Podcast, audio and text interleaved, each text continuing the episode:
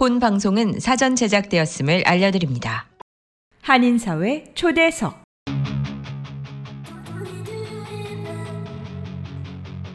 이 시간은 미주경제신문 한성용 본부장이 진행하는 종합시사 프로그램으로 한인사회 경제의 중심 인물들을 초대해 현안 문제점들을 파악해보고 이에 대한 해결책을 함께 모색해보는 시간입니다. 안녕하세요. 한인사회 초대석의 진행을 맡은 미주경제신문의 한송용입니다. Thanksgiving Day 모두들 잘 보내셨는지요? 올해 달력도 이제 12월 한 달만을 남겨놓게 되었습니다. 코로나 팬데믹의 어려운 고비를 벗어나면서 지난 2년 전과 비교해 볼 때 올 한 해는 그래도 서서히 평온을 되찾고 있는 분위기였던 것 같습니다. 아직까지도 완전히 코로나의 두려움에 대해 긴장의 끈을 놓아서는 안 되겠지만 그래도 백신 접종과 함께 어느 정도는 보다 편안한 기분으로 업무에 임하고 있는 것 같습니다. 날씨도 많이 쌀쌀해져서 본격적인 겨울로 접어들고 있습니다. 무엇보다도 건강에 더욱 신경 쓰셔야 할 때인 것 같습니다. 12월을 앞두고 우리 모두 올 한 해를 천천히 정리해야 할 때입니다. 연초에 세우신 계획들이 모두 자, 잘 이루어지고 계신지 돌아보시고 못 채운 부분들을 채우기 위해 더욱더 노력해야 할 것입니다. 이 프로그램을 시작한 지도 벌써 한 달이 되어가고 있습니다. 청취자 여러분들의 성원에 힘입어 보다 우리 생활에 실질적으로 도움이 되는 유익한 방송이 되도록 더욱 힘쓰겠습니다. 청취자 여러분의 꾸준한 성원과 도움 말씀 부탁드립니다.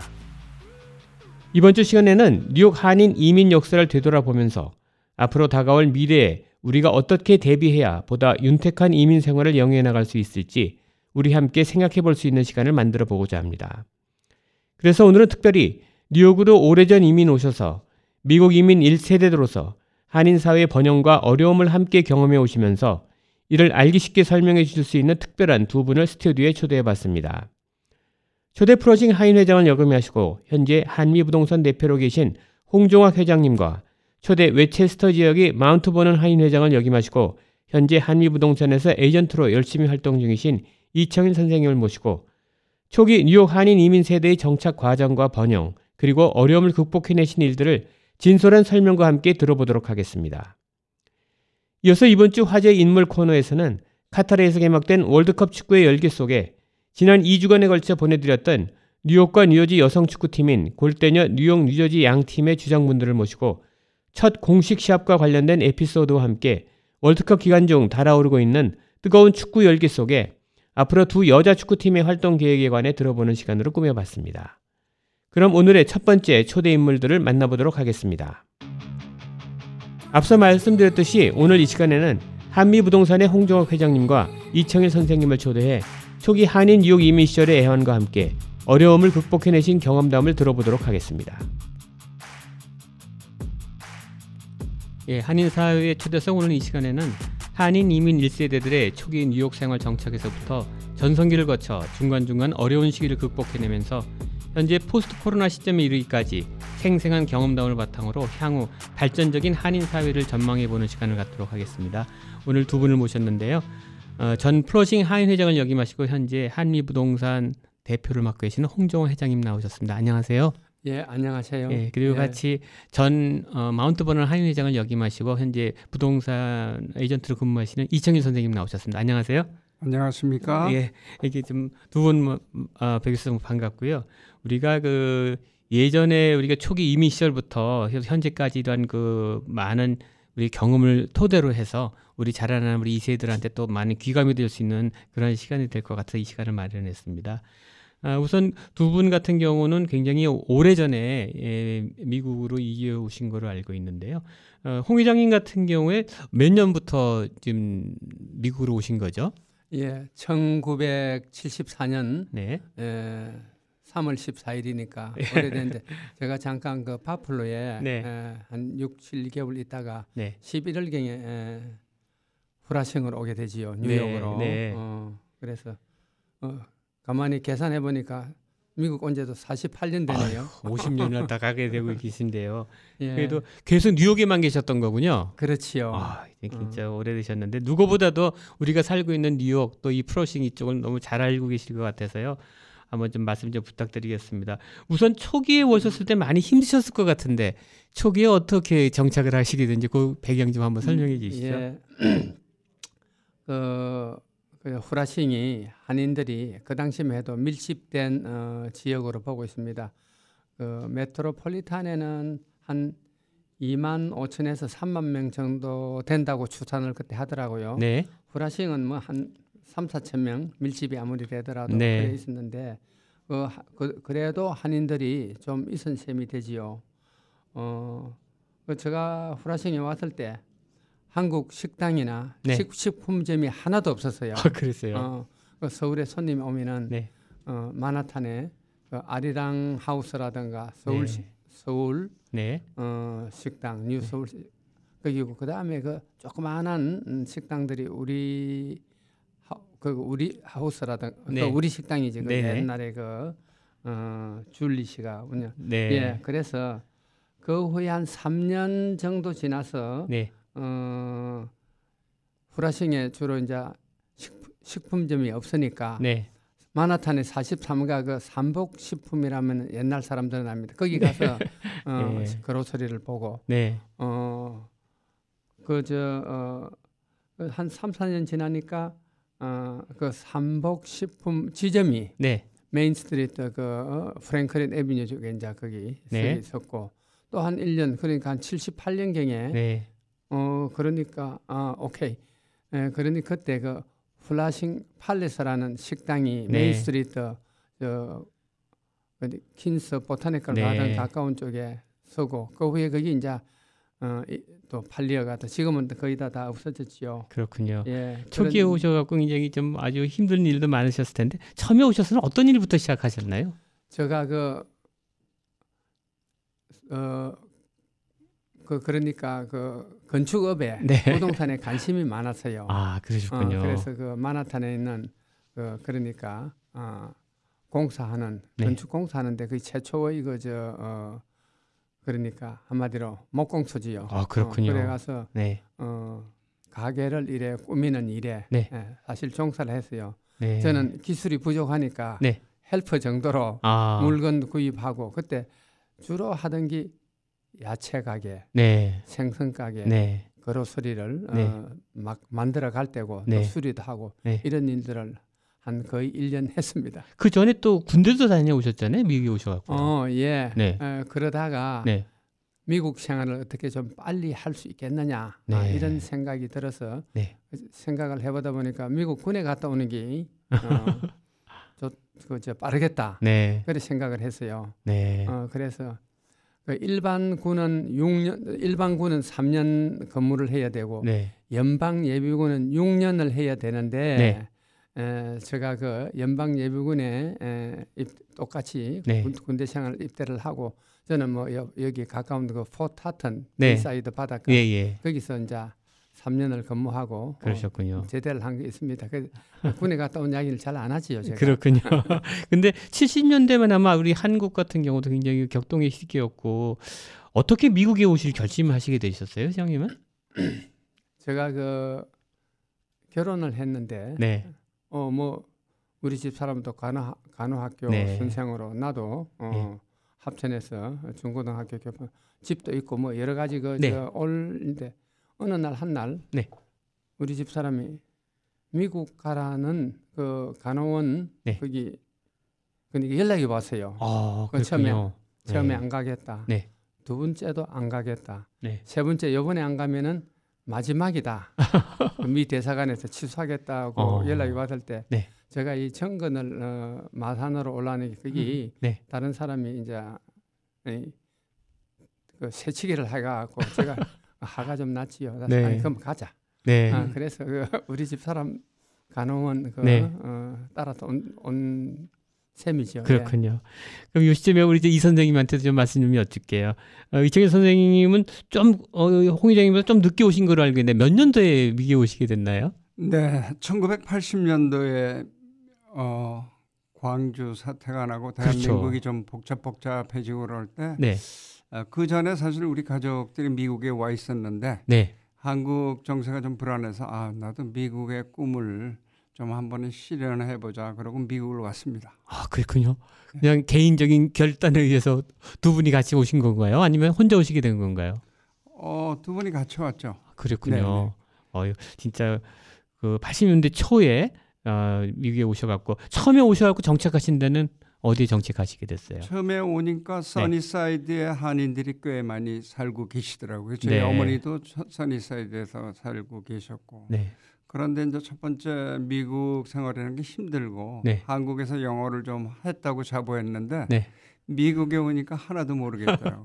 그래서 한 일주일 만에 주위에 분이 어떤 분이 그 맨해튼 59가에 네, 어, gift shop, 캔디 네. 스토어도 하고 뭐 매거진도 팔고 gift shop을 했는데 네. 거기에 에, 사람이 없으니까 취직을 해라. 그래서 미국 생활도 할 겸 알겸 네. 해서 거기에 취직을 했습니다. 아, 그랬군요. 그러니까 일주일 만에 잡을 잡았죠. 아유, 적응을 빨리 하신 것 같은데 그렇게 해서 이제 80년대를 갖다 하시게 됐고 어, 마운트 버논 한인회장을 역임하신데 어떻게 해서 마운트 버논에 또 그쪽에 하시게 됐나요? 예, 그러다가 예. 지- 그, 저 혼자 나름대로 또 미국의 꿈을 실현하려면 네. 가게를 직접 한번 해보자 해서 직접 운영해보자 하던 중에 여러 군데를 찾았는데 네. 그 웨체스터 쪽에 저희 누님도 계셨고 그래서 웨체스터를 하루는 그 Mount Vernon에 갔는데 네. 우연히 네.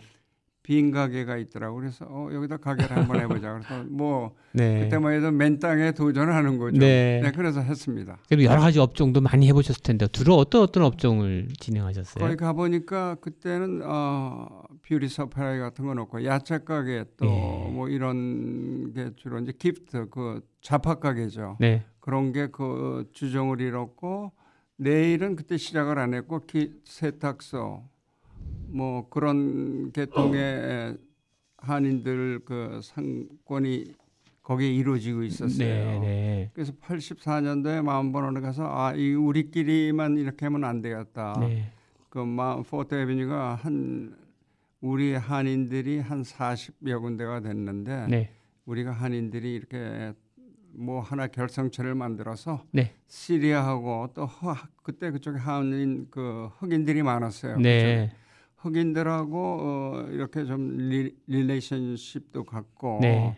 그래서 어, 우리가 만들어야 되겠다 해서 그때 초창기에 네. 웨체스터 한인회가 탄생되기 최초로 마음번원에서 거기 몇 년도신가요? 84년도 84년이시고요.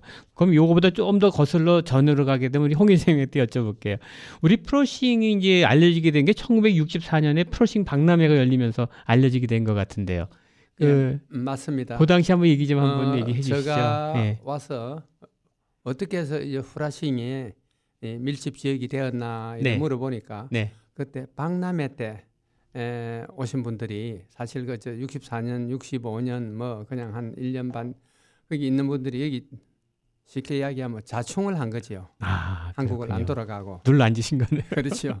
네. 한 40여 명이 와서 그래 네. 보니까 거기에 이제 그 송정국 씨라고 네. 어, 그분이 이제 뭐 주로 이제 갈 어, 저하고 부동산도 같이 하고 네. 어, 그래서 한 40여 명이 이제 아, 쉽게 이야기하면은 뭐 여건도 다 이제 가지질 못하고 압수 다 당하고 못 가게 한데 네. 네. 뭐 하나 둘 그래가 여기 자충을 한 스토리가 있는데 네. 예 그분들이 아주 살아 있는 분들도 있어요. 그렇군요. 예, 그 이제 그 이분은 부동산이고 아까 좀 전에 후라싱 팔레스 하는 분은 네. 불고기 장사 불고기 제고 또한 예. 사람은 예. 그 인삼 네. 파는 사람은 후라싱 오니까 그 네. 인삼 장사를 하고 있었고 네. 그래서 이제 많이 이야기를 들었는데 그것이 기초가 되어서 한인들이 하나 둘 모아들어서 한인 타운이 형성이 되고 네. 어, 또 마나탄이나 저 거리는 렌트가 비싸니까 네. 멀리 네. 이 종점으로 이래 모아, 모아들게 되어서 저도 어, 후라싱으로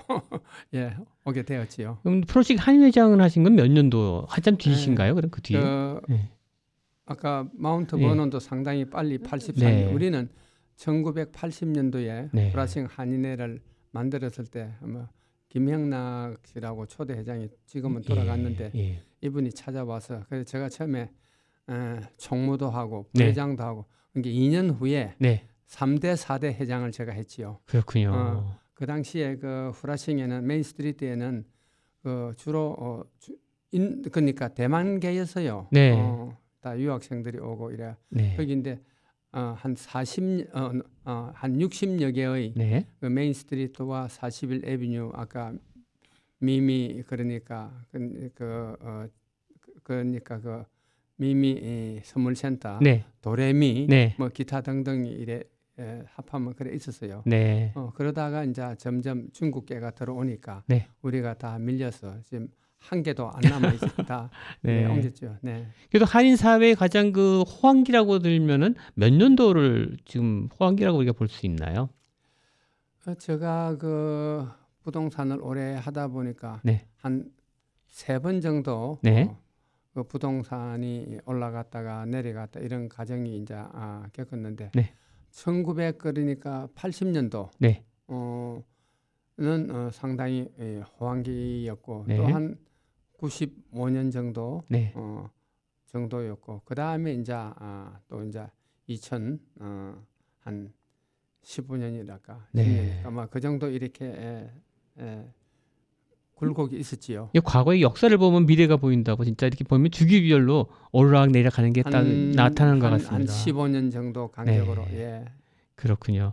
우리 저 마운트 버논에서 오신 이 선생님 같은 경우도 호황기를 누리셨을 텐데 언제가 가장 호황기였다고 생각하세요? 제가 생각엔 1985년도에서 네. 94년도 5년도까지입니다. 그때는 네. 어, 미국 전체가 경기도 좋았고 네. 특히 한인들이 흑인들을 상대로 장사를 많이 했거든요. 네. 근데 흑인들이 경기가 참 좋았어요. 네. 왜냐하면 뭐 월페어라든가 정부 혜택을 굉장히 많이 받아서 네. 이 사람들이 즉흥적이기 때문에 돈을 또 잘 씁니다. 그러니까 한인들이 그때는 어, 너도나도 안 되는 장사가 없었습니다. 가장 많이 호황을 누렸던 업종은 어떤 업종이었나요? 때 아마 우리 다- 어, 한국 분들이 하는 거는 야채 가게, 네. 생선 가게, 네. 그다음에 잡화 가게, 네. 그다음에 이어서 난 게 이제 beauty supply, 네. 그다음에 네일 가게, 네. 뭐 세탁소는 그 전부터 꾸준히 잘 이어오고 있었죠. 아무래도 장사가 잘 되니까 또 자금 회전도 좋았을 거고 모든 업종들이 좀 이렇게 호황을 땄을 텐데 그렇죠. 네. 아무래도 우리 기본적인 그 교포 사회, 동포 사회 비즈니스가 잘 되면 네. 거기에 부수된 무슨 식당이라든가 그렇죠. 그런 무슨 연회장이라든가 이런 데는 그때 당시에 굉장히 호황이 됐었습니다. 네. 그래서 뭐 여러 단체들 모임도 굉장히 많았고, 네. 네. 그 교포 사회 유대 관계도 맨- 굉장히 많았습니다. 그 당시에는 우리 한인들이 이렇게 미국에 이민 올 수 있는 기회가 많이 있었나요? 그때 청, 어, 미국이 이렇게 네. 호황이고 그러니까 한국은 88 이후에 네. 좀 이렇게 막 일어났지 않습니까? 네. 그 전에는 아무래도 미국에 대한 동경심 음. 여기에 그래서 그때는 그냥 무작정 오시는 분도 많았고 네. 네. 그래서 여러분들이 고생들을 많이 하셨죠. 네. 사실 신분 없이 와가지고 네, 네. 그렇군요. 그렇게 이제 호황기까지 왔는데 또 한인 사회가 이렇게 또 호황만 또 있었던 건 아니었던 것 같고요. 중간 중간에 많은 또 위기와 또 극복 과정이 있었던 걸로 알고 있습니다. 우리 한인들이 기억하는 가장 첫 번째 그 위기라고 한다 그러면 한인들과 그 흑인들과의 갈등을 낳았던 1977년 7월에 있었던 뉴욕을 강타한 정전 사태를 그 예로 들수 있을 것 같은데요. 이 얘기 두 분과 함께 나눠보도록 하겠습니다. 회장님, 그 77년 7월 그 정전될 때 어떤 상황인지 좀 설명 좀 해주시죠. 예, 그, 저, 그날 낮인데 예, 예, 그 불이 나갔어요. 그 이상하다. 정전이 됐는데 정, 그 방송에 정, 어, 미 그러니까 시내 전체적으로 이제 정전이 되었다.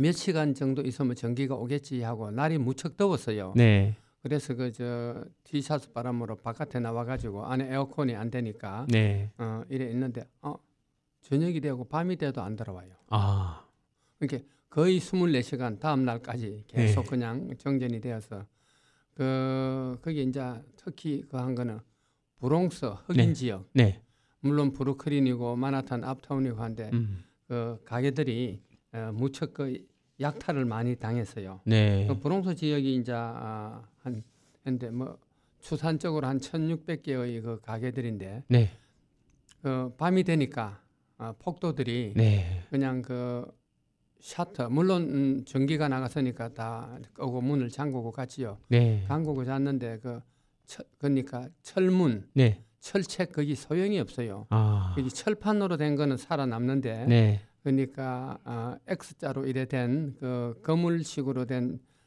그 철근. 물건들은 한 그 당시 이제 그 사람들이 한 7, 8명, 10명이 달라들어서 흔들어 버리고. 어, 영차 영차 몇 분 하게 예. 그러니까 안에 들어가서 이제 터는데 한국 분들은 네. 그 다들 그 종업원들과 몽둥이를 들고 앞에서 그 저 지키고 있어서 어, 물론 틀린 것도 많지만은 네. 어, 많이 그냥 음, 약탈을 당한 아주 그 그런 경험이 네. 그 물론 그 다음 날 신문에도 대, 대서 특필이 됐지만 이런 정전 사태가 있었어요. 네. 야, 예기치 않았던 일이 갑자기 생김으로 해서 이때다 싶어가지고도 그렇게 또 흑인들을 비롯해서 맞습니다. 노- 노렸군요. 예. 아유, 우리 이 선생님도 그때 계셨나요? 그때 안 계셨죠? 아 그때는 네. 안 있었고 저는 아. 그 92년 LA 폭동 사건 아, 때 그때 또 기억이 네, 나시구나. 한인의 예. 그 마음번원에 있었는데요. 네.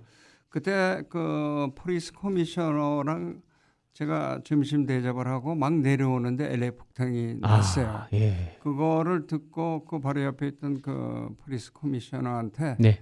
아, 우리 마음번원에 한인들이 그 포대빈이 많은데 거기다 경찰력을 좀 police 네. 음. car래도 좀 배치를 해 주십시오. 그랬더니 그, 네. 그 그분이 전화로 막바로 하더니 네. 자동차 두 대를 아유. block을 앞에 하나 네. 뒤쪽에 나오는데 하나 이렇게 block을 해서 다행히 흑인들이 웅성성하고 요동은 쳤지만 네. 약탈이나 이런 거 당한 건 한 번도 아, 아주 그. 훌륭하게 대비 잘하셨던 것 같은데요. 네. 그때 저희가 거기 있을 때 거기 Mount Vernon Hospital에 닥터분들이 꽤 많이 네. 계셨어요. 한인 네. 학닥. 네. 이분들이 한인회하고 굉장히 공조가 돼서 아. 우리가 해마다 그 흑인, 흑인들을 위해서 연말 파티, 뭐 Thanksgiving 때 파티, 또 이렇게 가게 팔다 남은 조금 뭐 유행은 떠났지만 남은 물건들 이런 거를 네. 많이 그 어, 커뮤니티에 도네이션도 하고 네. 그랬어요. 그래서 네. 그런 영향을 또 굉장히 많이 본 것 같습니다. 그렇군요. 근데 그 92년 4.19 폭동이 있기 전에 1990년이죠. 2년 전에 우리 한인들한테도 많이 알려져 있는 브루클린의 우리 한인 야채상에서 일어났던 우리 그 한인과 흑인 간의 또 갈등이 또 큰 또 하나의 화제가 됐었어요. 1990년에 있었던 그 어, 일명 그 레, Red 그 어, Family Red Family, 예. Red Red Apple. Red Apple이라고 하는 그 야채소 얘기인데 회장님 요 당시 한번 좀 한번 얘기 좀 해주시죠. 예, 그때 네, 어, 상당히 그 저 가게 때문에 흑인들이 불매 운동이 일어나고 네. 어, 그 사건이 대단했어요. 네, 어, 거기에 있는 이제 주인이 흑인이 네. 그 과일을 훔쳐가니까 아하. 어, 붙잡아가지고 이제 어, 때린 사건으로 인해 가지고 네. 동네 마을에 그 일어난 사건이 이제 번져가지고 뉴욕 시내 전체가 한인 어, 야채 가게 불매 운동 아, 이걸로 번지는 바람에 네, 그때 그 딩킨스 시장 때그 네, 시청 앞 홀에서 네, 그 그러니까 랄리를 했어요. 그러니까 네. 데모를 한 거죠. 네, 그 딩킨스 시장을 음, 불러가지고 단상에 세우고 네, 이 문제 해결에 대해서 똑, 똑바로 좀 대처해 달라. 어, 그러니까 흑인 폭동 이런 이런 거라든 일어나지 않게 잠재해 달라 하고 부탁해. 저도 거기 참여를 했고 네, 그 준비 모임을 할때그 네, 경찰서에 그 Police One Plaza에 그, 그 랠리 하는 신청도 제가 하러 하러 갔습니다. 네. 그 당시 변천수 회장님하고 네 그래서 이 사건으로 인해 가지고 네. 상당히 그 한인 야채 가게들이 네, 예, 불매 운동 때문에 고통을 받았지요. 그렇군요. 이게 상당히 오래 오래 지속됐다고 얘기를 들었어요. 몇 개월 지속됐다고 그랬는데 참 그 당시 우리 소수 민족으로서 당해했던 굉장히 그 서러움도 있었을 거고 어려움이 많았을 텐데 이때만 해더라도 진짜 그 우리 한인을 도와줄 수 있는 정치인도 별로 없었을 거고요. 그때 커뮤니티 리더로서 굉장히 책임감들도 많이 느꼈을 것 같아요. 어, 이 당시 우리 이정현 선생님도 계셨었나요? 네, 네, 네. 네. 있었습니다. 네. 그때는 어떤 상황이었나요? 그 한인들에 대한 흑인들의 분노의 표출로 네. 가장 약한 소수민족 우리 한인들을 네. 타겟으로 삼았습니다. 거기에다가 네. 우리 한인들이 장사를 잘하고 굉장히 열심히 부지런히 일을 그렇죠. 하는데 네. 이게 살기는 거기 브루클린에서 안 살고 좋은데 뭐 예를 들어서 뭐 베이사이드나 음. 네, 뭐 이런 네. 이런 데로 사니까 이 사람들이 질투 및 시기심이 굉장히 많았죠. 타겟을 잡아서 아. 이 사람들이 저지른 겁니다. 아. 거긴데 네. 그 사건 당사자는 사실 그 Haitian이었는데 네.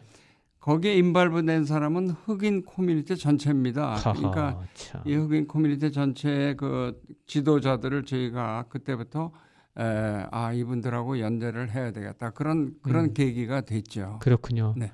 하여튼 그때부터 이제 이런 그 다른 커뮤니티와의도 좋은 관계를 맺어야 된다는 거 이제 이제 그러니까 77년에 정전 사태 그리고 90년에 레드 애플 사태를 거치면서 92년에 이제 사이구 폭동이 일어나게 됐어요.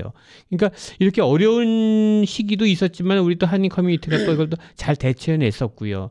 또 한 번에 이제 그 우리가 비즈니스 하는데 위기가 찾아온다 그러면 2008년도에 있었던 리먼 브라더스 사태를 또 들 수 있을 것 같아요. 이때 어, 그야말로 서브프라임 모기지 부실 대출로 일어났던 거였는데요. 이건 아마 우리 부동산 하시는 홍 회장님이 잘 아실 것 같은데 이 당시 어떻게 우리 사회에 영향을 미쳤나요? 리먼 어, 브라더스 이거 사태가. 예. 아주 큰 사태지요. 네. 우리 경제에 있어 갖고 하나의 그 먹구름이 되고 네.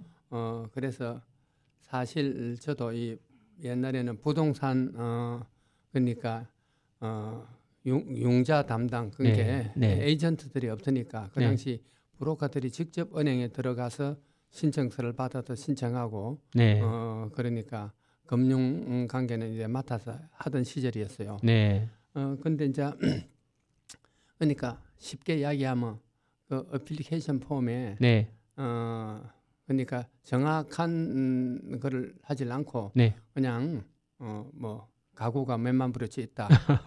뭐 건폐물이 몇- 네. 몇만 불이 된다 하고 이렇게 이제 과장해 가지고 신청을 해서 융자를 받아내니 그 외에 다른 많은 민족들도 마찬가지로 어 그런 식으로 어 그 다음부터 이제 뭐냐면은 어, 이 사건이 일어난 후부터는 1040 네. 반드시 그 저 IRS에 제출한 세금 보고 양식을 기초로 아, 했습니다. 그렇군요. 그래, 그러다 보니까 우리 이 한, 한인 그저 이민 초창기 온 사람들 어디에 크레, 크레딧이 있나요? 그렇죠. 그러고 세금 보고도 많이 안 했다고. 네. 전부 다 mama papa 그 가게들 하다 보니까 네. 아주 minimum을 해놔놓으니까 예. 융, 융자하기가 참 네. 힘든 시기지요. 그렇게 됐군요. 예.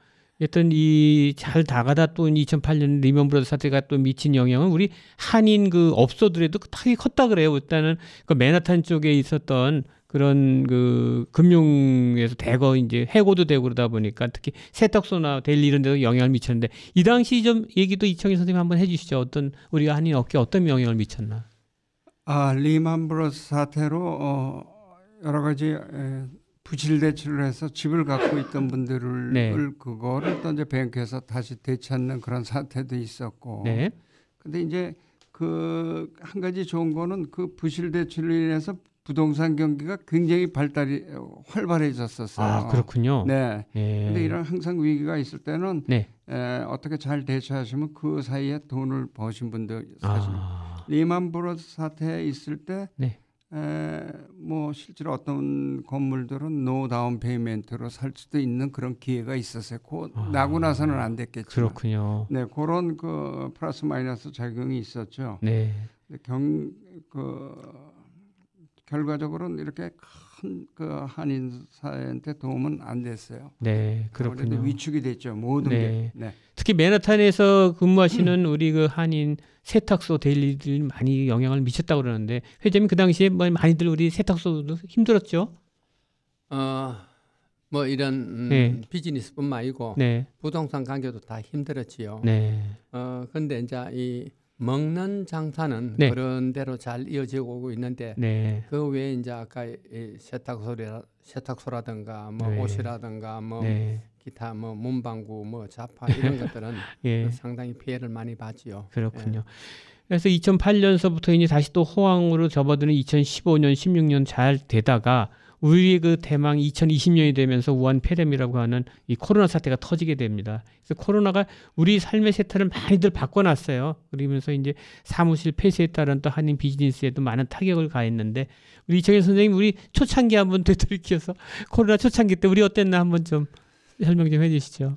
코로나 초창기에는 뭐 누구나 밖에 나가는 걸 두려워했죠. 네, 실제로 마켓에 가서 뭐 장 보는 것도 굉장히 힘들어했고 그렇죠. 예, 또 모든 비즈니스 식당은 뭐 물론이고 들어가서 뭐 밥 먹는 것도 사람들이 다 거- 거려했고 그때 네. 실제로 제 주변에 아시는 분들도 많이 세상을 운명을 네. 달리하신 분들도 네. 굉장히 있었습니다. 네, 그래서 이제 전부 다 뭐 길거리가 다 사실상 봉쇄하다시피 그렇죠. 이런 사태가 네. 돼 가지고 네, 전부 다 힘들어 하셨죠. 네, 그래서 이게 예상치 않은 이런 시련이 크게 또 다가왔습니다. 네. 한인 사회에서. 네, 그렇군요. 청소기 하나로 먼지 흡입부터 물걸레 청소까지 올인원 타워로 충전부터 먼지통 자동 비움 보관까지 세상의 청소를 또 한 번 혁신한 LG 코드 제로 A9 컴프레서가 6시 30분을 알려드립니다. 더군다나 우리 홍 회장님 특히 이 건물을 갖고 계신 건물주분들도 굉장히 그 rent가 안 들어오니까 어려움이 있었을 거고요. rent도 물론 못 냈겠지만 그 당시 우리 부동산 관련되신 분들도 굉장히 어려움이 컸을 것 같은데 그 당시 어땠었나요? 예, 가게가 장사가 안 되니까 네, rent를 반 네, 반을 내는 사람이 있고 뭐, 어, 뭐 3분의 1을 깎아주기도 하고 어, 그러니까 똑같이 다 어려움을 같이 겪었지요. 네, 어, 그, 그 외에도 그런 여파가 아직도 네. 그게 이제 어, 자, 잔류적인 여파가 아직도 남아 있어요. 그렇군요. 예, 하여튼 코로나가 이제 3년째를 접어들면서 많이 이제 소강 상태로 접어들고 있지만 그래도 아직까지는 우리가 안심할 단계는 아닌 것 같고요. 특히 그 코로나가 바꿔놓은 세태 중에 하나가 그 온라인 특히 아마존과 같은 온라인 판매 이런 게 늘어나면서 상대적으로 우리가 이제 retail store를 하시는 우리 한인 비즈니스들이 타격을 많이 입은 것 같은데 우리 retail store를 많이 해보신 이창희 선생님 이 어떻게 지금 우리가 겪었나 한번 얘기 좀 되돌려 주시죠. 자 일, 일단은 네. 우리 식료품을 구입하러 우리가 마켓에 갔었는데 네. 그것 자체부터도 좀 꺼려해서 네, 이거 이것을 바- 인터넷으로 온라인으로 전부 다 네, 시장을 보고 있고 또 직장을 안 나가고 있습니다. 이분들이 또 예를 들어서 맨하탄에 계시는 오피스는 네, 뭐 다 문을 닫고 네, 어, 집에서 줌으로 이렇게 대체가 됐고 네. 그러니까 맨하탄에 계시는 모든 비즈니스 retail store 예를 들어서 델리 네, 뭐 다른 small retail store는 완전히 죽다시피 그렇죠. 했죠. 네, 네네. 네. 그러고 어, 집에서 이제 그 어, 전부 다 음식 같은 것도 이렇게 배달해서 먹고 네. 식당은 어, 배달이 조금 더 활성화됐고 네. 그뭐 하여튼 사람하고 만나는 걸 굉장히 꺼려했습니다. 네. 또 이렇게 어려운 또 시점을 갖다 겪어내면서 또 그 나름대로 고생들도 많이 하시고 그랬는데 어 지금 특히 그 한인 사회가 많이 이제 노령화가 되고 있어요. 그래서 이제 1세대들이 이제 은퇴를 앞두고 있는데 우리 지금 먼저 이민 오신 우리 어르신들은 이제 70대, 80대가 되면서 아무래도 은퇴를 많이 준비하셔야 될 것 같은데요. 여기에 대해서 홍 회장님 우리가 어떻게 준비해 하고 있는지 한번 그 실태 좀 한번 설명 좀 해주시죠. 한인 1세들. 어, 그래서 네. 그 코로나가 왔을 때 네, 양농원에 있던 어, 노인들이 먼저 많이 이래 에, 죽었다고요. 네, 그러고 또그 면역이 약한 사람들, 네, 어, 그러니까 코로나에 걸려 가지고 많이 죽는 것을 보고 네. 어, 우리가 뭐 약도 중요하지만은 이 면역을 키워야 되겠다. 네. 어, 저는 그래요. 키우는 방법으로 어, 아침마다 하루에 만보 걷기 운동을 합니다. 네, 그래서 포타튼 그 스로고스넥 다리 네, 그 해- 해변가를 주로 이제 이래 걷고 네. 또 일주일에 한 번은 등산을 갑니다. 네, 아, 그런 식으로 해서 어, 특히 그 노인들 네, 나이가 들면 자꾸 이 근력이 이 약해지거든요. 그렇죠. 어, 그런 분들 보고 많이 걸으라고 하고 네, 또 가, 걸을 수가 있다 그러면 등산도 가라고 권장을 합니다. 네, 그래서 제가 등산을 가보니까 어우 미국 사람들이 네. 참 많이 늘었어요. 우리는 아, 어 그러니까 하리만 스테이트 파크, 네. 베어 마운틴 네. 부근인데 네. 전에는 우리 한국 사람이 7, 8알이라고 이렇게 생각을 했다고. 어, 그 미국 사람 지나가면은 네. 우리 말로 안녕하십니까 그런다고. 네, 어, 한국 사람이라고 이렇게 네. 보고. 근데 그 이후- 이후에는 어, 미국 사람들이 많이 늘어나서 네. 그 등산로 파킹장에 파킹하기가 힘들 정도로 네, 어, 이분들도 이제 그 그러니까 인터넷 그 줌 미팅을 많이 하고 네, 어, 근무를 하고 이러니까 어, 이제 거리로 많이 예, 온다는 걸 느끼고 네, 가능하면은 어, 걷기 운동뿐만 아니고 이래 네. 운동을 해서 우리가 자체적으로 면역을 어, 높여 주어야 된다 그런 그렇죠. 생각을 하고 있습니다. 네. 하여튼 우리 1세대들이 이제 은퇴를 앞두고 제일 구성은 신경 쓸 부분이 건강 관리인 것 같고요. 우리 이승혜 선생님 같은 경우에 건강 관리 아주 잘하실 것 같은데 어떻게 하고 계신가요? 아 저는 네. 골프를 좋아합니다. 그래서 네, 골프장에 가 보면 네. 요사이 한인들이 너무 북적북적 많이 오셔서 예, 일단은 그 어, 자기의 그 생각들이 많이 바뀌신 것 같아요. 네. 팬데믹 때. 네. 팬데믹 때 주위에 그 나이 드신 분들이 먼저 돌아가시고 막 그러기 때문에 지금 나이 드신 교포 1세들은 아 이게 과연 어, 내가 이렇게 뭐 여러 가지를 갖고 있어야 되나 네. 가장 중요한 게 무엇인가 또 자기가 해야 될 일이 무엇인가를 생각해서 네. 이분들이 여가 생활도 많이 하시고 네. 여행도 요새 굉장히 많이 가시죠. 그렇죠. 네. 그 다음에 골프장 가보면 뭐 한인 분들이 대다수를 이루고 있고 네. 이제는 생활관이 조금 많이 바뀐 것 같아요. 이 네. 80년대 이민해서는 죽자 살자 모르고 그냥 열심히 일만 하고 돈만 네. 모았는데 네. 이제는 그 패턴이 예. 굉장히 많이 바뀐 걸로 알고 있습니다. 그렇군요. 우리 홍 회장님 같은 경우에 아까 이제 산에도 다니시고 뭐 여러 가지 하신다는데 굉장히 기식적인 생활을 하고 계시죠, 회장님? 네. 뭐 나이가 드니까요. 네. 어, 아무래도 이제 비즈니스는 이래 많이 물려주고 이래 네. 일을 쉬게 하고 저는 좀 이래 에, 시간을 줄이고 아까 어, 그런 건강 관리 운동에 이제 어, 신경을 쓰고 있지요. 네, 그렇군요. 아무래도 가장 중요한 게 우리가 그 건강 관리인 것 같고요.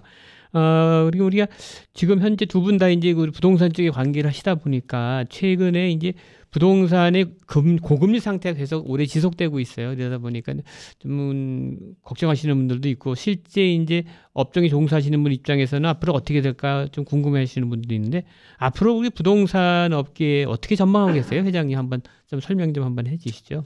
어, 아무래도 이제 금리가 지금 뭐 7.5%다 이래 올라가니까 네. 어, 걱정을 해서 움츠리고 있지요. 네, 움츠리고 있는데 제가 그 부동산을 시작할 때 그러니까 1976년 말부터 시작해서 78년에 제가 사무실 차릴 때 금리가 어, 14, 15, 16%까지 올라갔어요. 네, 어, 그래도 어, 주택 매매는 어, 되었습니다. 그 당시는 네. 모르고 네, 저도 그 79년에 집을 살 때 싸게 싸, 싸게 금리를 한다는 게 12%였어요. 네, 어, 뭐 변동 이자율을 해 놓으니까 몇 년 지나면 이제 자꾸 내리기도 했는데 네, 어, 부동산 투자로서는 볼 때는 좀 이게 금리가 너무 비싸니까 융자를 많이 이, 해서 한다는 건 힘들고 그 다음에 이제 이 나이가 들면서 건물을 여러 개 가진 사람들이 모아갖고 팔고 네, 그걸 가지고 1031 exchange 네, 그대로 옮겨가지요 융자를 안 네, 하고. 네, 어, 이런 경우에는 거의 융자가 없이 옮겨가니까 어, 그런 대로 어, 진행은 잘 됩니다. 네, 어, 되고 주택은 아무래도 이제 우리 여기 이, 이 백인들이 많이 살던 여 어, 플러싱 베이사이드 지역에 있는 사람들이 네, 다 노인들은 팔고 네. 플로리다나 저 서쪽 아리조나 지역으로 이제 떠나지요. 네, 떠나니까 이제 어, 그 후에 중국 사람 네, 물론 음, 한국 사람도 있지만 많은 민족들이 여전히 팔리고 네, 어, 움직이고 움직이고는 있습니다. 네. 예.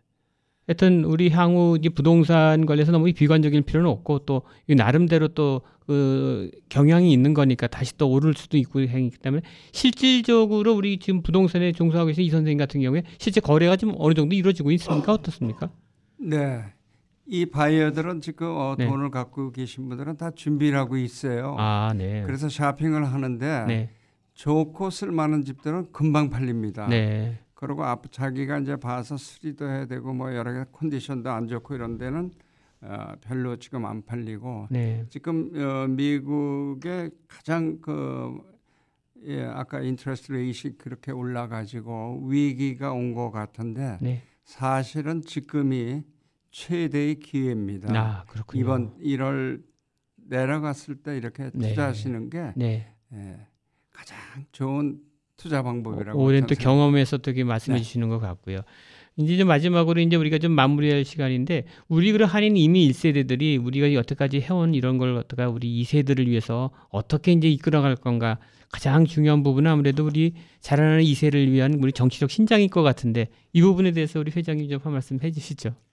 어, 예, 저는 어, 어느 모임에 가서 어, 우리가 다음에 어떻게 해야 될 거냐 이래 질문을 어, 오랫동안 받아왔는데 이럴 때마다 우리가 물론 어, 생업을 위하고 어, 자식들을 공부를 시키지만은 우리 이 세들은 미주류 사회로 가는데 우리가 징검다리가 되어야 된다. 네, 어, 물론 우리 한인들이 우리가 이제 어, 이런 고생스러운 다 그 가게들을 해오면서 열심히 살아오면서도 자식들은 다 좋은 학교를 보내 보내고 보니까 변호사, 닥터 뭐 여러 가지 전문 종사에 네. 하- 하더라고요. 네. 근데 이제 이렇게도 가는 것도 하나의 주류 사회로 가는데 에, 정치력 신장이 이제 그 상당히 이 영향을 미칩니다. 네. 그래서 그 런킴이 이제 나올 때 내가 네. 어, 거의 뭐 어, 무료로 내가 사무실을 네. 이, 그냥 선거 사무소로서 빌려주고 네. 어, 그래 할 때마도 열정적으로 했는데 그 후에 이제 어, 그 용기를 얻어서 우리 시연들도 많이 나오고 네. 어, 여러 가지 이제 어, 물론 어, 그 주 하원 의원이지만은 또 이제 앞으로 더 이제 더 높은 그래서 네. 어, 요새 신문이 보니까 캘리포니아나 그 연방 하원 의원 네. 앤디 김이나 그 영킴 같은 그런 네. 분들이 4, 5명이 예, 벌써 연방 하원 의원이 되었더라고요. 네. 어, 상원도 가고 그래서 어, 정치인 배출에 에, 네. 상당히 그 어, 신경을 쓰고 우리가 네. 어, 후원을 해줘야 되겠다 네. 그런 생각을 하고 있습니다. 그렇군요. 우리 이청일 선생님도 우리 한인 정치적 신경과 관련해서 한 말씀 좀 남겨주시죠. 네, 어차피 우리 한인들의 에, 파워를 미국 주류 사회에 알리기를 위해서는 네. 에, 정치력 신장이 가장 중요합니다. 네. 그러니까 이 세대를 어떻게 정계에 진출시킬 수 있는 가장 좋은 방법은 우리가 서포팅을 해야 돼요. 네. 우리 한인들이 투표도 안 하고 아무것도 안 하고 뭘 바랄 수는 없습니다. 네. 그 우리가 뭐 미주 한인 200만, 300만 해봐야 무슨 소용입니까? 사실은 네. 투표로서 모든 게 결정이 되는 거거든요. 네. 투표 참여를 꼭 해주시고 네. 그 다음에 혹시 우리 이 세대들이 정계에 진출할 의사가 있다고 이렇게 에, 본인들이 열심히 뛰는 분들이 있으면 네. 주위에서 네. 많이 이렇게 키워주시고 네. 그래야지 이제 우리 앞으로 한인 사회가 단단해질 네. 것 같습니다. 우리가 이제 과거 역사를 보면 미래가 보인다는 말을 하는데요. 우리 이제 어렵게 살아오신 우리 한인 이민 1세대들이 그렇게 또 좋은 시기와 또 이렇게 어려움을 극복했던 이런 그 순간을 갖다 이렇게 다시 한번 되새겨 볼 적에 앞으로도 우리가 어떤 어려움이 어, 다가온다 하더라도 이렇게 극복해낼 수 있는 하나의 자신감을 갖게 되는 것 같습니다. 오늘도 두 분 모시고 그동안의 이민에 관련된 얘기 또 앞으로의 또 우리 정치력 신장을 위한 2세들에 위한 좋은 얘기 들려주셨는데요. 앞으로도 두 분이 아주 건강하시길 바라고요. 또 다음 시간에 또 뵙고 여러 얘기 나누도록 하겠습니다. 오늘 나오셔서 감사합니다. 안녕히 계십시오. 예, 네, 감사합니다. 감사합니다. 예. 네, 지금까지 초대 플러싱 하인 회장을 역임하신 홍종학 회장님과 마운트버넌 하인 회장을 역임하신 이청일 선생님을 모시고 뉴욕 한인 이민자들의 초기 이민 정착 과정과 함께 이를 극복해내신 진솔한 경험담을 들어봤습니다. 다음은 오늘의 화제 인물들을 만나보는 시간입니다. 앞서 말씀드린 바와 같이 현재 카타르 월드컵 열기가 뜨겁게 달아오르고 있는데 지난 2주에 이어서 오늘도 뉴욕과 뉴저지의 여성 축구 클럽이 뉴욕 뉴저지 골대녀 팀들의 양 주장분들을 스튜디오에 모시고 지난 12일 뉴욕 커닝햄 파크에서 열렸던 첫 번째 뉴욕과 뉴저지 골대녀 팀들의 공식 경기 소식과 함께 이와 관련된 에피소드에 대해 이야기 나누고 앞으로의 활동 계획을 들어보도록 하겠습니다. 그럼 두 주장분들을 스튜디오에 모셔보겠습니다. 네, 안녕하세요. 예, 뉴욕과 뉴저지 골대녀 팀들의 주장분들을 스튜디오에 모셨습니다. 우선 뉴욕 골대녀 팀의 최규정 주장님 안녕하세요. 안녕하세요. 화제 인물 뉴욕 골대녀 최규정 캡틴입니다. 반갑습니다. 반갑습니다. 뉴저지 골대녀 팀의 우리 스텔라고 주장님 안녕하세요. 네, 안녕하세요. 뉴저지 골대녀 주장 스텔라입니다. 네, 반갑습니다. 아, 세월이 진짜 빨리빨리 가는 것 같아요. 저희가 뵌지 벌써 두 주가 지나갔어요. 두 주가 지나갔는데 또 우리가 또 기다리던 또 경기도 열리지 않습니까? 지난 12월 10일 토요일 날 우리가 그 1차전, 대망 1차전이 열려서 저도 새벽에 가서 봤는데 어, 그날 아침에 막 비가 너무 많이 내렸어요. 그래갖고 어, 네. 걱정이 많았는데 어떻게 선수들도 걱정이 많으셨죠? 실제로 네. 운동장에. 네, 운동장에 네. 이게 이제 서로 네. 그 사- 저기 뭐야 그 실력 상관없이 네. 비가 오는 날은 그러니까 너무 실력이 좋든 안 좋든 상관없이 이제 네. 네, 미끄럽기 때문에 그렇죠. 예, 많이 미끄러 안전이 제일 중요하다 네, 생각이. 났고 했기 때문에. 네. 근데 뉴저지 팀은 또 뉴욕까지 오시냐고 더 일찍 준비하셨을 것 같아요. 네, 저희는 6시 20분에 모여서 네. 예, 카풀 해 갖고 네. 이제 뉴욕에 왔는데요. 네. 그때 사실은 저희는 그 천연 잔디에서 이렇게 연습을 해본 적이 한 번도 없어요. 네. 근데 이제 예, 시합 때 이제 처음으로 밟아보는 거고. 네. 그런데다가 뭐 이렇게 비도 오고 그래서 땅이 파여 있고 네. 뭐 쉽진 않았지만 뭐 괜찮았어요. 음, 예. 그랬군요. 어, 그래서 우리 선수들도 그때 시합 치르면서 많이 또 느꼈고 그랬을 텐데 우선 우리 최 주장님 네. 어떻게 기세 뛰어보니까 어떻습니까? 연습할 경기할 때하고 실제 실전하고 했을 때 어땠어요? 네, 답답해서 죽는 줄 알았어요. 일단 네. 뭐 저희가 네. 많은 훈련이나 뭐 이런 게 크게 많지 않았기 때문에 네, 네, 일단 들어가서 네. 제가 수비를 봐야 네. 네, 전략적으로 그래도 많이 골을 먹지 않겠다. 유저지 팀을 또 한 번도 본 적이 없고 네. 일단 첫 경기다 네, 보니까 네, 그래서 저희가 3대 1로 졌지 않습니까? 네. 아, 뒤에서 너무 혼자 수고 너무 하시는 것 네, 같더라고요. 그때 보셨죠? 네, 네. 어떠셨어요? 아니 너무 애, 애탈 정도로 좀 한 명이더라도 받쳐줘야 될 텐데 여섯 분 중에 혼자서 뒤에서 하시기에는 너무 역부족이 아니었나 그 다행히 그런 생각이 10골 들었어요. 먹을 거 저희 3골밖에 안 먹었죠. 네. 그랬었군요. 네, 네. 반면에 우리 니즈 팀은 어떠셨어요? 아, 저희는 네. 사실은 그 조직력은 감독님 머리에만 계셨지 아, 네. 선수들 저희들한테는 아무리 얘기해도 사실은 네. 그게 이렇게 와닿지는 않았을 거야 다들 예. 뭐 그런 경험이 많지 않았으니까. 네. 근데 어쨌든 감독님 또 지도하에 네. 또 저희가 조직력으로 네. 예 그래서 아마 골을 많이 넣었던 것 같아요. 그래서 역시 그 운동의 그 훈련에 효과가 있지 않았나. 네, 네, 네. 그래서 이제 자리 선정이라든가 이런 거 패스 같은 거 보면은 역시 이렇게 많이 다듬어진 모습이 좀 보였어요. 그러지 않아도. 아 저는 예. 감독님이 자꾸 제 이름을 많이 불러서 아 나 뭐가 잘못하고 있는 거지 계속 그 생각만 머릿속에 네. 빙빙 돌고 네. 어디서 했어야 될지 잘 몰라가지고 네. 근데 감독님 저 많이 부르셨더라고요. 뭔가 많이 틀렸던 거예요, 그렇죠? 그래도 세 번째 골 넣으셨잖아요. 네, 네. 그때 기분 어떠셨어요? 그때 기분이요? 네. 글쎄 발에 공이 딱 맞았을 때 그 소리가 네. 아 뭐가 된 것 같은 그 느낌을 아, 확 받았어요, 사실은. 예. 예. 그래서 어. 그 기분을 어떻게 표현할 수가 없었어요. 인생의 첫 골. 골맛을 보, 골맛을 보셨어요, 정말. 예, 예. 그날 너무 너무 영원 잊지 못하실 것 같아. 예. 뭐 좋았죠, 당연히. 예. 예, 예. 그리고 우리 최 주장님도 마지막에 진짜 멋있는 슛을 갖다가 날리셔가지고 제가- 강제시 들어가는데. 네, 제가 진짜 네. 어, 더 멋있는 슛을 넣고 싶었는데 네. 아 밑에서 이제 수비를 너무 열심히 하다 보니까 다리에 힘을 풀려가지고 예. 네, 진짜 제가 봤어요 그 비디오를 저희 예, 예. 그, 예, 팀원 중에 예. 또, 아시는 분이 오셔가지고 찍으셨더라고요. 네. VCR을 봤는데 좀 하, 너무 너무 못 넣었던데요. 그 끝나고 이제 선수들끼리도 그 시합을 분석하기 위해서 미팅을 네. 한번 가지셨을 거 아니에요? 어떤 말씀들이 나오셨나요? 어, 분명히 뛸 때는 너무 힘들었고 네. 15분씩 이게 전반 10분 뛰고 저희가 예. 후반에는 예, 5분 좀 예. 늘려가지고 15분 뛰었거든요. 예, 예. 근데 뛴 거에 비해서는 너무 한 게 없다 그러더라고요. 음. 뭐 아무것도 안 한 것 같다고 VCR 봤을 때는 네. 분명히 힘들었는데. 네. 예, 그래서 저도 제가 생각할 때 약간 지금의 이제 그냥 훈련은 네. 경- 연습 경기는 이제 재미삼아 우리가 또 어떤지 모르니까 네. 요걸 또 계기로 해서 토대로 조금 더 기본기나 이제 많이 네. 좀할수 있었으면 하는 네. 바람에 이제 이걸 뛰었고 네. 그걸 많이 느끼신 것 같아요. 저희 선수분들도 음, 음. 좀더 열심히 해야 음. 되겠고 재밌다고 생각하시는 것 같아요. 네. 아무래도 경기가 끝나면 그 끝나고 나서 하는 디브리핑 시간이 되게 중요할 것 같아요. 네, 중요. 그래서 서로 이제 어디가 잘못됐고 했던 부분들은 이게 아직까지는. 어디가 잘못된지 몰라요. 네. 그러니까 알 알려면. 아유 알려면 그죠.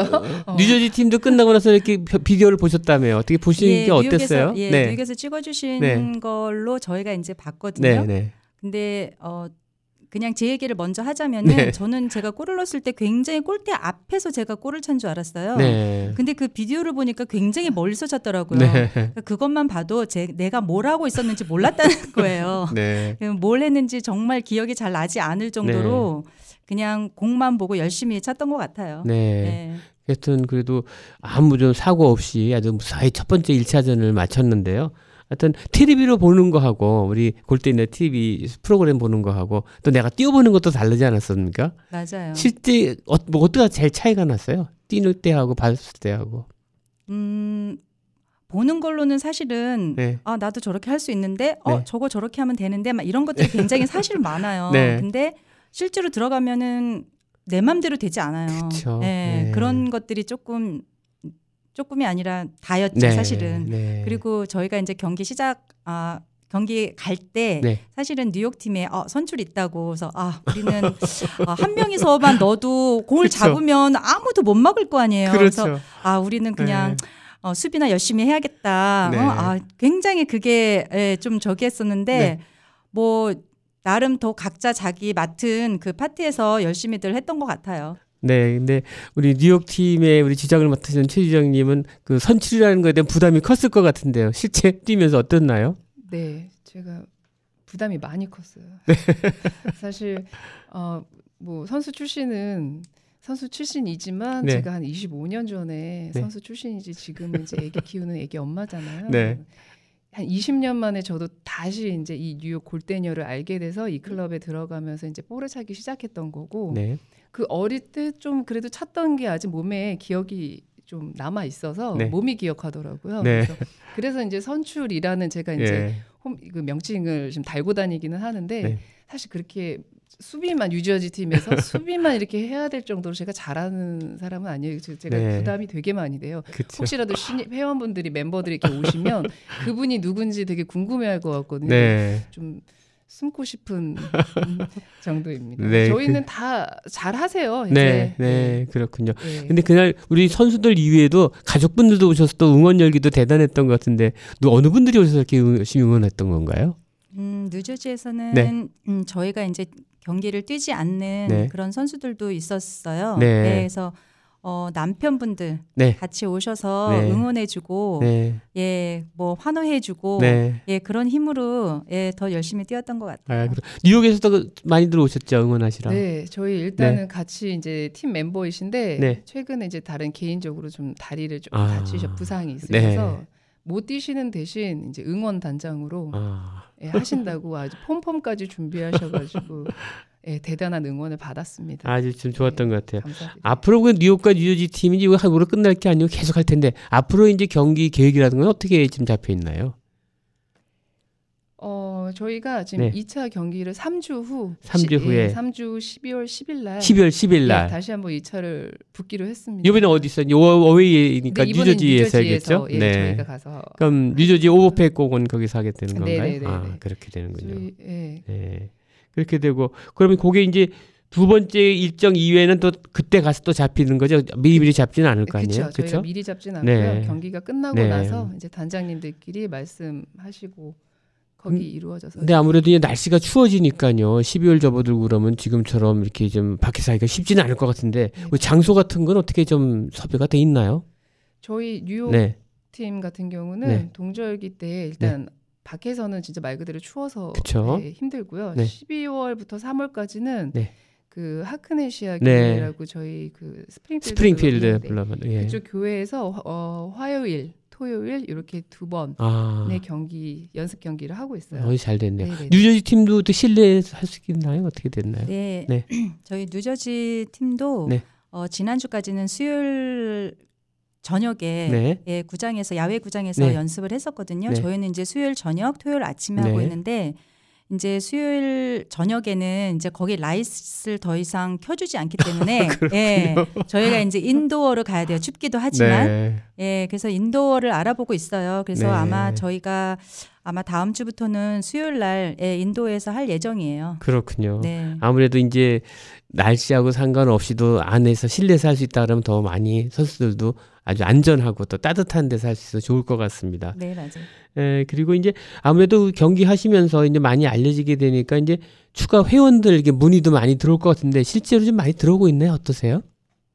추가 회원들 영입에 관련해서 한번 말씀 좀 나눠주시죠.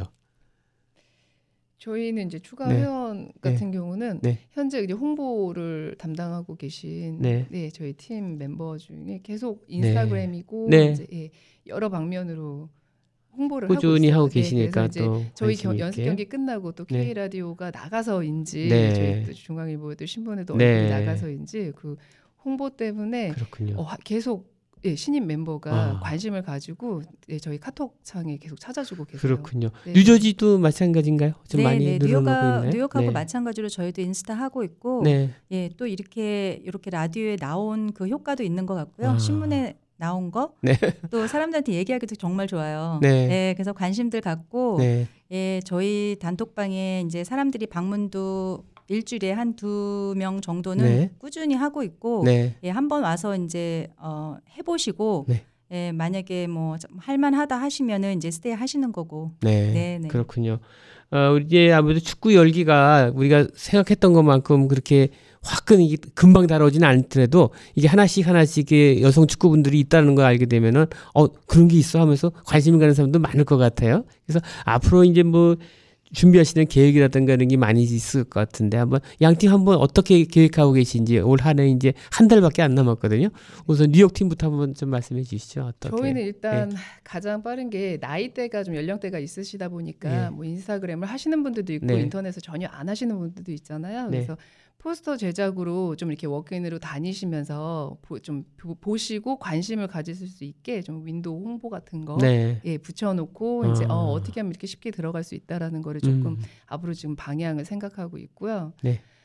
음, 그거 지금 홍보는 그렇게 네. 하고, 하고 있습니다. 뉴저지도 그- 비슷하게 홍보하시네요. 어떻게 좀 네, 홍보들 하고 계세요? 뭐 비슷하게 홍보하고 음, 있고요. 네. 뭐저 같은 경우는 저 주위 사람들한테 많이 얘기하고 있어요. 실제로. 예, 예. 그 남자 아, 분들한테도 얘기를 하고 네. 그다음에 여자분들한테도 얘기를 하고 음. 여자분들도 관심이 되게 있어요. 어, 네. 나도 하고 싶었는데 어 이런 게 있어. 이렇게 네. 말은 해요. 근데 네. 선뜻 이렇게 어, 조인하지는 못하지만 그래도 이렇게 그게 다 구전으로 알, 알게 되면은 그렇죠. 예, 그것도 효과가 있는 것 같아요. 음. 그리고 아무래도 지금 이 클럽 활동을 하면서 가장 필요한 게 재원 마련일 것 같은데 네. 여기에 관련된 건 어떻게 지금 조절하실 생각이신지 한번 말씀 좀 한번 해보시죠. 뭐 필요하신 거 있으면 한번 또 얘기도 한번 해보시고요. 예. 네. 뉴저지 네. 에, 같은 경우는 지금 현재 구장이 저희가 뭐 따로 이렇게 네. 쓰는 거는 없고요. 네. 저희 코치님이 지금 축구 교실을 하고 계시는데 네. 거기 한쪽 옆에 예, 낑겨서 하고 있습니다. 네. 예, 그래서 뭐 지금 하는데 크게 불편하거나 그런 거는 없어요. 근데 이제 앞으로 추워지고 하면은 네. 어, 인도에서 해야 되는데 인도 구장도 사실은 비용이 예, 어, 적지는 않거든요. 네. 그래서 이제 회비도 있긴 하지만 네. 그거 갖고 충당이 안 돼요, 사실은. 네. 그리고 또 뭐 경기를 하자고 들면 주, 음, 필요한 것들이 굉장히 사실은 많아요. 다 네. 갖출 수는 없지만 네. 최소한 구장과 어, 유니폼은 있어야 된다고 그렇죠. 생각합니다. 그렇죠. 예, 그래서 어, 절실히 어, 후원하실 분들을 찾습니다. 아 그럼 그 후원을 원하시는 분들은 어디로 연락하면 될까요? 네, 후원하실 분들은 네. 저희 감독님인 에릭 심이시고요. 네. 전화번호는 201-921-2493. 예, 여기로 카톡이나 네. 전화하셔서 네. 어, 얘기하시면 될 것 같습니다. 그렇군요. 이 방송을 듣고 있는 우리 청취자분들을 위해서 마지막으로 좀 남기고 싶은 말씀 한 말씀 좀 듣고 이 시간 마무리할까 합니다. 한 말씀 좀 해주시죠. 예, 우선 뉴욕의 최규정 주장님 말씀해 주시죠. 네, 저희도 어, 현재 그 멤버가 많지 않아요. 그래서 저희끼리 그 이제 회비를 이제 한 달에 딱 20불씩 걷어서 이렇게 운영을 하고 있는데 혹시라도 저희 축구를 사랑하시는 언니 오빠들 계시면 저희 후원도 부탁드리고 싶고요. 네, 또 이제 저희가 뉴욕이 3대 1로 졌잖아요. 네, 1차 경기에 네. 이제 구제해 주실 열정 가득하신 분들 네. 좀 많이 많이 뉴욕 골대녀로 네. 참여 부탁드리고요. 네. 어, 마지막으로 드리고 싶은 네. 말씀은 제가 궁금하지 않으세요? 그렇죠. 궁금하죠. 네, 네. 저 보러라도 꼭 오셨으면 네. 좋겠습니다. 예, 우리 최규정 주장님이 어떤 분이신지 한번 꼭 보시러 네, 꼭 나오셨으면 네, 네, 좋겠습니다. 궁금하죠. 네. 네, 뉴저지 팀 우리 스텔라 주장님. 예. 네, 음, 요즘 경기 침체로 많은 분들이 어려움을 겪고 계실 텐데요. 어, 웃음을 잃지 않는 그런 연말이 되었으면 하는 게 제 바람이에요. 네. 네, 감사합니다. 축구를 통해서 마음도 몸도 좀 건강한 우리 겨울 맞이하시길 바라면서 오늘 이 인터뷰 마칠까 합니다. 네, 나와주셔서 감사합니다. 감사합니다. 감사합니다. 지금까지 뉴욕과 뉴저지 골대녀 여성 축구팀의 최규정 주장과 고명의 주장 두 분을 모시고 여성 축구 클럽과 관련된 재미있는 얘기를 나눠봤습니다. 오늘 준비한 한인사회 초대석은 여기까지입니다. 점점 추워지는 날씨 속에 건강 유의하시고 다가오는 12월 잘 맞이하시기 바랍니다. 여러분 안녕히 계십시오. 지금까지 미주경제신문의 한송영이었습니다. 24시간 함께하는 AM 1660 K 라디오 WRU Jersey City, New York, 1660 AM WWRU 바른 방송 좋은 방송 K라디오가 7시를 알려드립니다.